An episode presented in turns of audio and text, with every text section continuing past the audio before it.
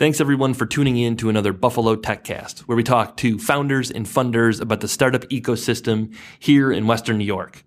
We'll get to the program in a second, but first, make sure you subscribe to us on SoundCloud or on iTunes.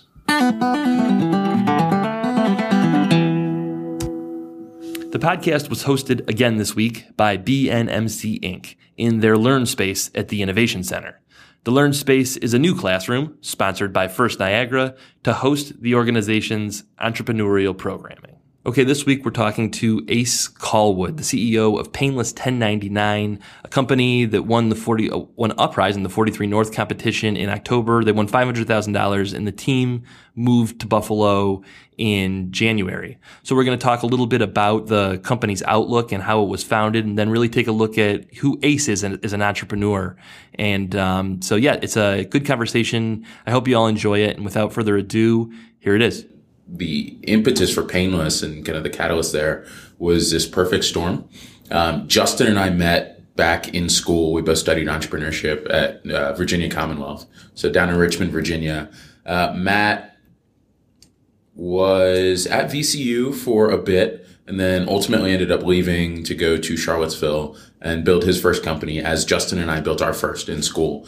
Um, and the powers that be decided all of the token millennials needed to meet each other because we are all building tech companies, uh, which was really cool. So mentor of ours put us all together. Um, and we ultimately ended up building coffitivity.com together. Um, so coffitivity was kind of the first foray into technology for me and Justin. Uh, we had tried building a hardware company previously. Um, and Matt came on to build out the mobile experience for Coffitivity. So we had this really awesome roller coaster ride, scaling that I think we're at four and a half million users over five or all but five or six countries in the world. Um, so this phenomenal experience for us building, scaling, dealing with users, um, and ultimately getting some of the press and, and, tech accolades that we did from that project. Uh, and then we started exploring how to monetize and really what getting money out of users looked like uh, because we had the scale. And so it was, do we get a dollar from selling mobile apps, which we did we did well. It was interesting. We you know paid for rent and beer. Um, but uh, wait, how much did you make? We, Are you still making money off of that? We still make money, yeah, yeah. So it's uh, it's still up. You know, we it's pretty hands off. We have a developer that you know jams on it and keeps it updated, but by and large, it just sits. And we turned uh, we turned the app sale off. So we give the product away for free and we have a premium subscription. So it makes less money than selling it for two bucks a pop up front. Um, and you know, we, we did that for a couple months. We made, you know, 40, 50 grand.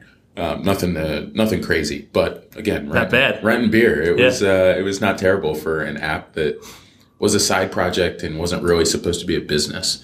Um, and so we, we saw an opportunity and pursued it. But, uh, for us, it was a thing that we built for ourselves anyway, that was this really cool experience, and we were trying to monetize users. Um, again, we started giving the app away for free, and what we what we did was just started talking to the people using Coffitivity.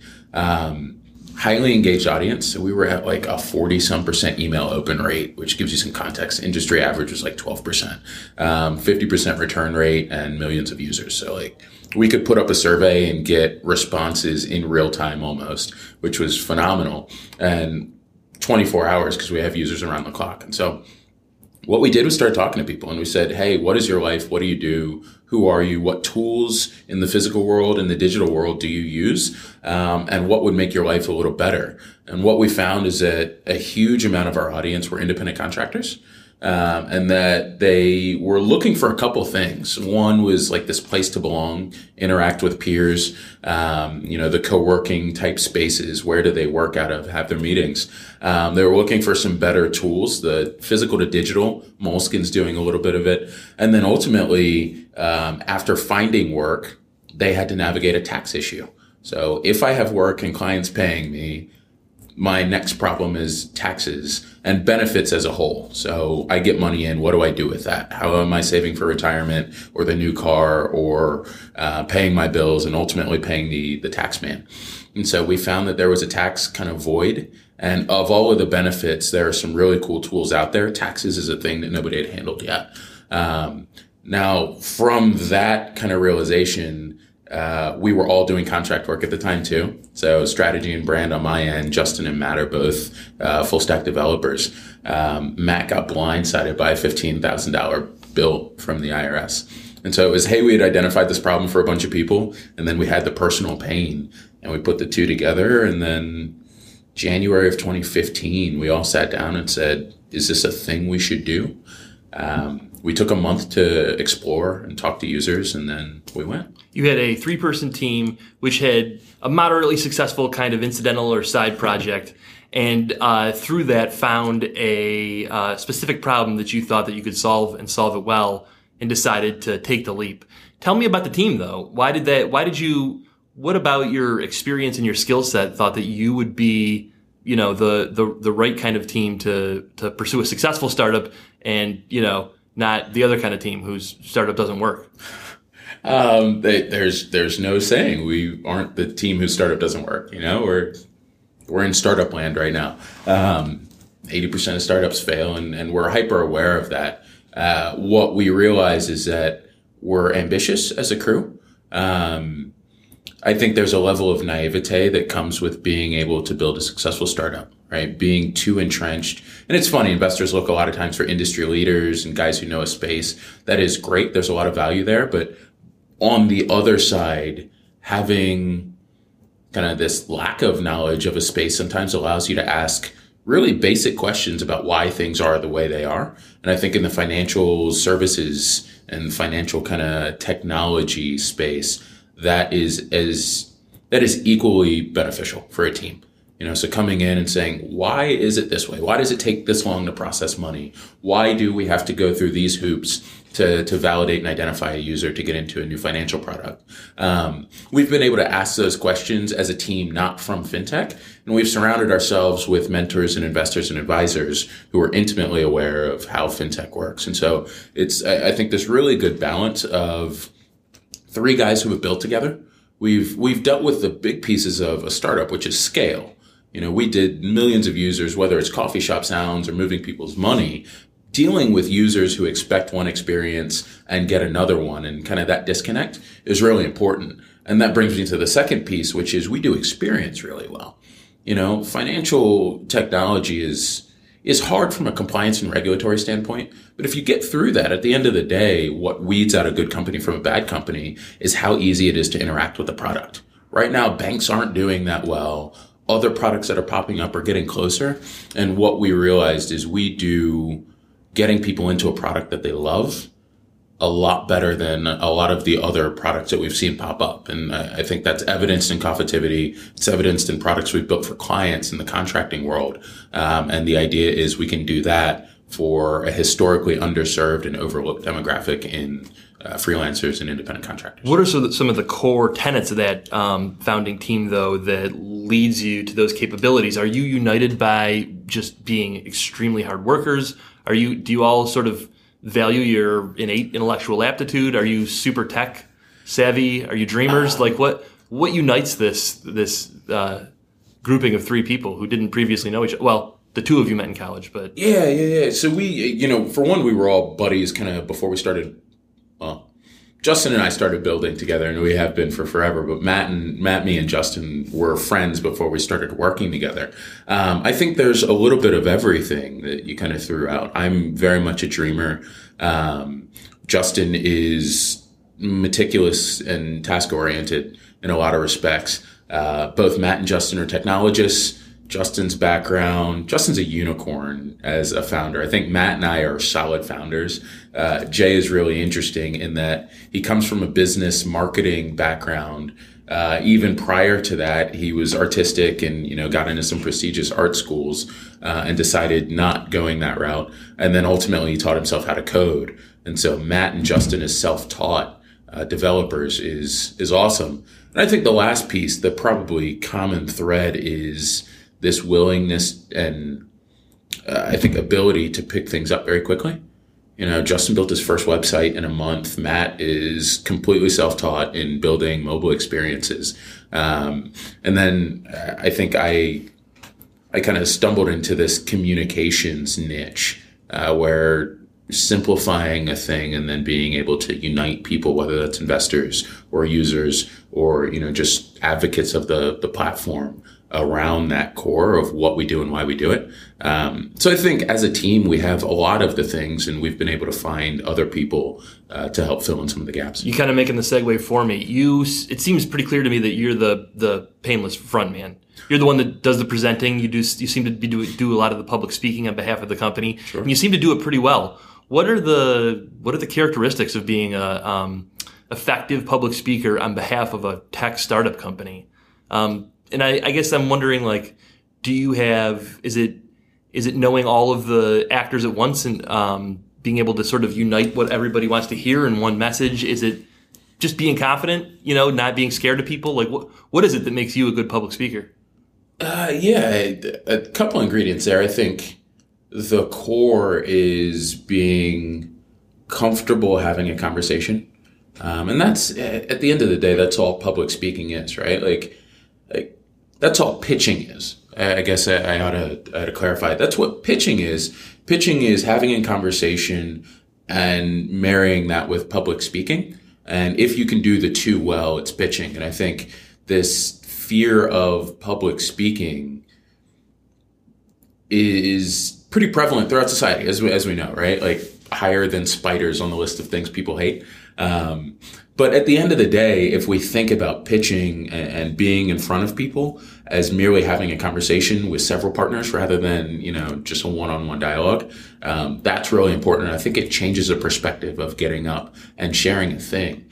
Um, beyond that, one, I'm a military brat, you know, so I moved every couple years. I had to make friends very quickly. I think I just have a natural knack for getting in a room and, and being able to connect with people. So that's part my strength as as a founder. Um, and trust me, I'm sure the guys would tell you I have as many weaknesses as I do strengths, but that happens to be one of the things that works well for me. Um, but I, I think the last thing is really buying into the vision, right? Like the starting with why. I see so many trivial startups pop up with, you know, this might be fun rather than I'm actually solving a problem for people and being able to get up and say, look, this is a problem. We understand it for several reasons. This is why we do what we do. And this is how we've explored why this will work better in process than other things.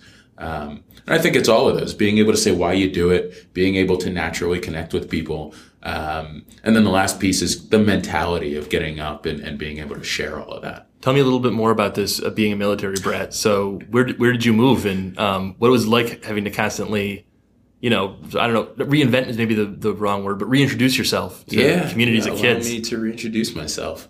Um, yeah, so I was born in DC. Um, both my parents are out of the Coast Guard Academy. Uh, and I think there's an interesting thread that we can chat about later on, on the military front. But both my parents out of the academy, um, born in DC, moved down to Key West was there for a bit, moved to Jacksonville, Florida. Um, was there for four years, I want to say, three and a half, four years. Um, popped up to Chesapeake, Virginia, so Virginia Beach area.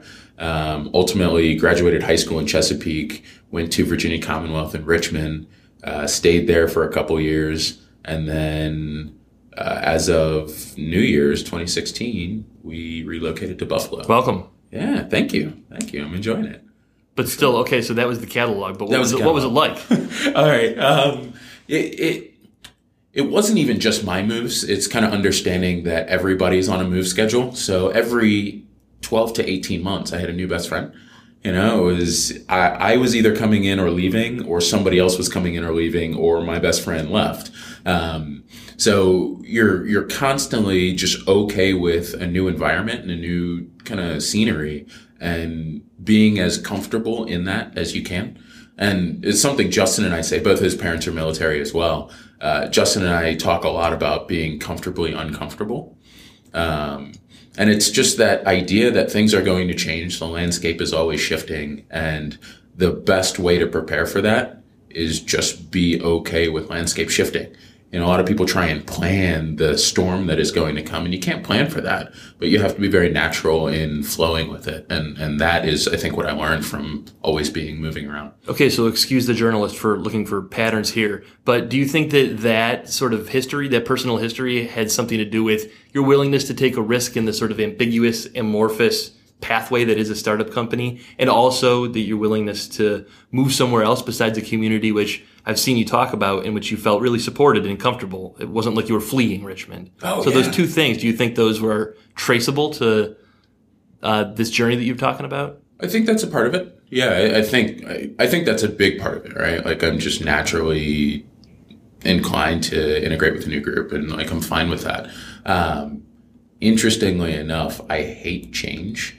You know, like I've had to force myself into a lot of these, and I think the the upbringing forced me into it. But once I find kind of this comfort zone for me, it it's not my natural inclination to change that. Um, so being forced into it to, to some degree is really helpful. Um, and then I thrive, and it's like, oh, this wasn't as bad. You know, it's jumping into the cold pool. Um, you don't want to do it, but you know that it will be enjoyable when you do, um, and you won't drown. And so I think that's that's a really important piece for me. And after a while, you get to a point where you recognize that, um, and it becomes easier and easier to to jump into the next thing. Um, but I don't I don't love it, and that, a lot of people think like I love doing that. I don't. I'm just good at it. Um, and I think the rest of the team is similar in a lot of respects. What's it like building a startup company in Richmond?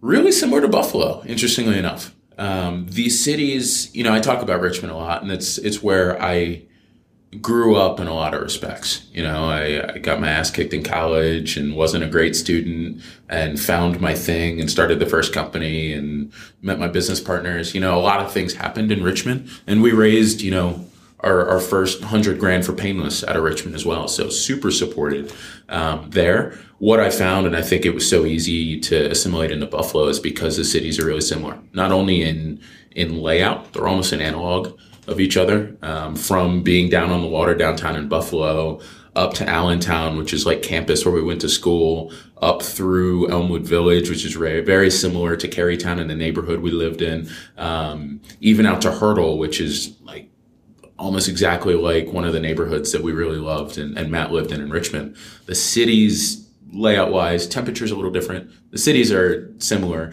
And then the tech community is is equally similar. Now you have an anchor point in what I consider 43 North being. Um, I think that influx of cash is important, and that's one of the things Richmond was lacking, and I think is just now figuring out, but certainly still lacking. Um, and so that influx of cash is really crucial because it's not the friends and family round in a second tier city like this. And that's not a, you know, that, that is not a derogatory term. It's just a reality of not being New York or San Francisco. There's the lack, uh, you can do, any entrepreneur worth their salt can find their first 50 to 75 to 100 grand, right? Like if you can't do that, maybe high growth scalable startup world isn't for you. It's the, 100 to 3 or 500 that's really hard to do and then in the same way you could do it in buffalo you can do it in richmond you can find 2 million bucks for a series a you know that's not the hardest thing to do it's that first pre-revenue seed stage company that is too much of a risk for a lot of generally conservative investors to jump into and i see that a little bit here I saw it a lot in Richmond, but I've seen it in New Orleans, in Nashville, in a Baltimore, and a Pittsburgh uh, equally. Um, and so that a lot of similarities, a lot of differences, but that is I don't even remember what the question was. Neither do I. Painless 1099 won a half a million dollars in the 43 North competition in October 2015 and moved its team here around mid January, I think. Yeah. You were, I think you told me before that that uh, that money is um, part of an initial seed round that you're that that you're raising, which will be the bridge between the friends and family and hopefully the Series A. Yep. How's the seed round going? Great, great. We, um, you know, we, we got significant runway with the influx from 43 North and really focused on, you know, telling the next leg of our story. And so we got friends and family in. We did some awesome stuff in getting the partnerships in place with 43 North Cash. We really were able to build out and kind of start ramping up the platform. And now we're at that inflection point where, you know, we either finish out our seed round or jump to the next big round. And that's, a conversation we're having right now. I think there's an opportunity to do either. Uh, but at this point, it's a matter of, you know, we've got probably five hires we need to start making, um, and could reasonably take on another million bucks right now to go fast. We're, we've tested and proven all the things we want to. Now it's a matter of doubling down and executing. And so, um, it's coming along really well. The conversations where I need. It's a matter of whether we change that dollar amount or not. You're in a beta right now, the before the initial sort of fully commercialized product launch, correct? Yep. What's the outlook? What's the next two years look like for Painless? Oh man, two two years. What's the next year look like? um, next year, I mentioned some hires, so building out the team um, to do know, what? To sell it? Part, way to sell it. What, what we found is that we're reasonably acquiring customers just through paid channels. Um, so less sales, more marketing. So being able to even uh, on a more granular level dig down on who's converting to users, finding more of those people, and then tweaking the messaging to other kind of verticals. The the tricky part about the 1099 audience is very fragmented. And so a developer and a designer, while they have the same tax related problem, they think about it and talk about it and identify with it differently. Um, so being able to talk to each one of the segments, real estate, truckers, medical workers, what have you, Uber drivers. Um, and then on the other side, development. So being able to keep up with uh, the not only design, so kind of UI, UX on the front end, but the, the systems on the back end and then the integration with our banking partners. So there are some heavy development needs, um, some design, and then ultimately being able to continue spending money uh, to acquire customers and doing that where the unit economics make sense. Uh, speaking of the economics of the company, when I mean, I know that you're that sort of open ended. You want the beta to be just right before you start actually sure. selling it fully, but you know, is there uh, is there any more maybe zooming out a little bit uh, view on when you expect to start having you know real revenue coming in from a fully commercialized product? Um, no. no. Yes is is always the answer. You know, I is on revenue. It's it's. I think a lot of venture backed companies are just like, all right, we'll just go and keep raising money. No, we'll, we'll definitely get into cash. It may not be directly from the user to start I think there are a lot of opportunities for referrals, uh, and especially in the financial business, right? Like we have an opportunity to start mm, providing access to other products that generate us some revenue. Um, that being said, on the user side, we'll go to as soon as we close beta, users will be paying a subscription. It's super palatable price point, um, and comparable to other tax softwares. And so uh, the idea is especially bringing on a couple people to expedite the process of getting design and experience right um, theoretically that gets us closer to closing beta and making money off of users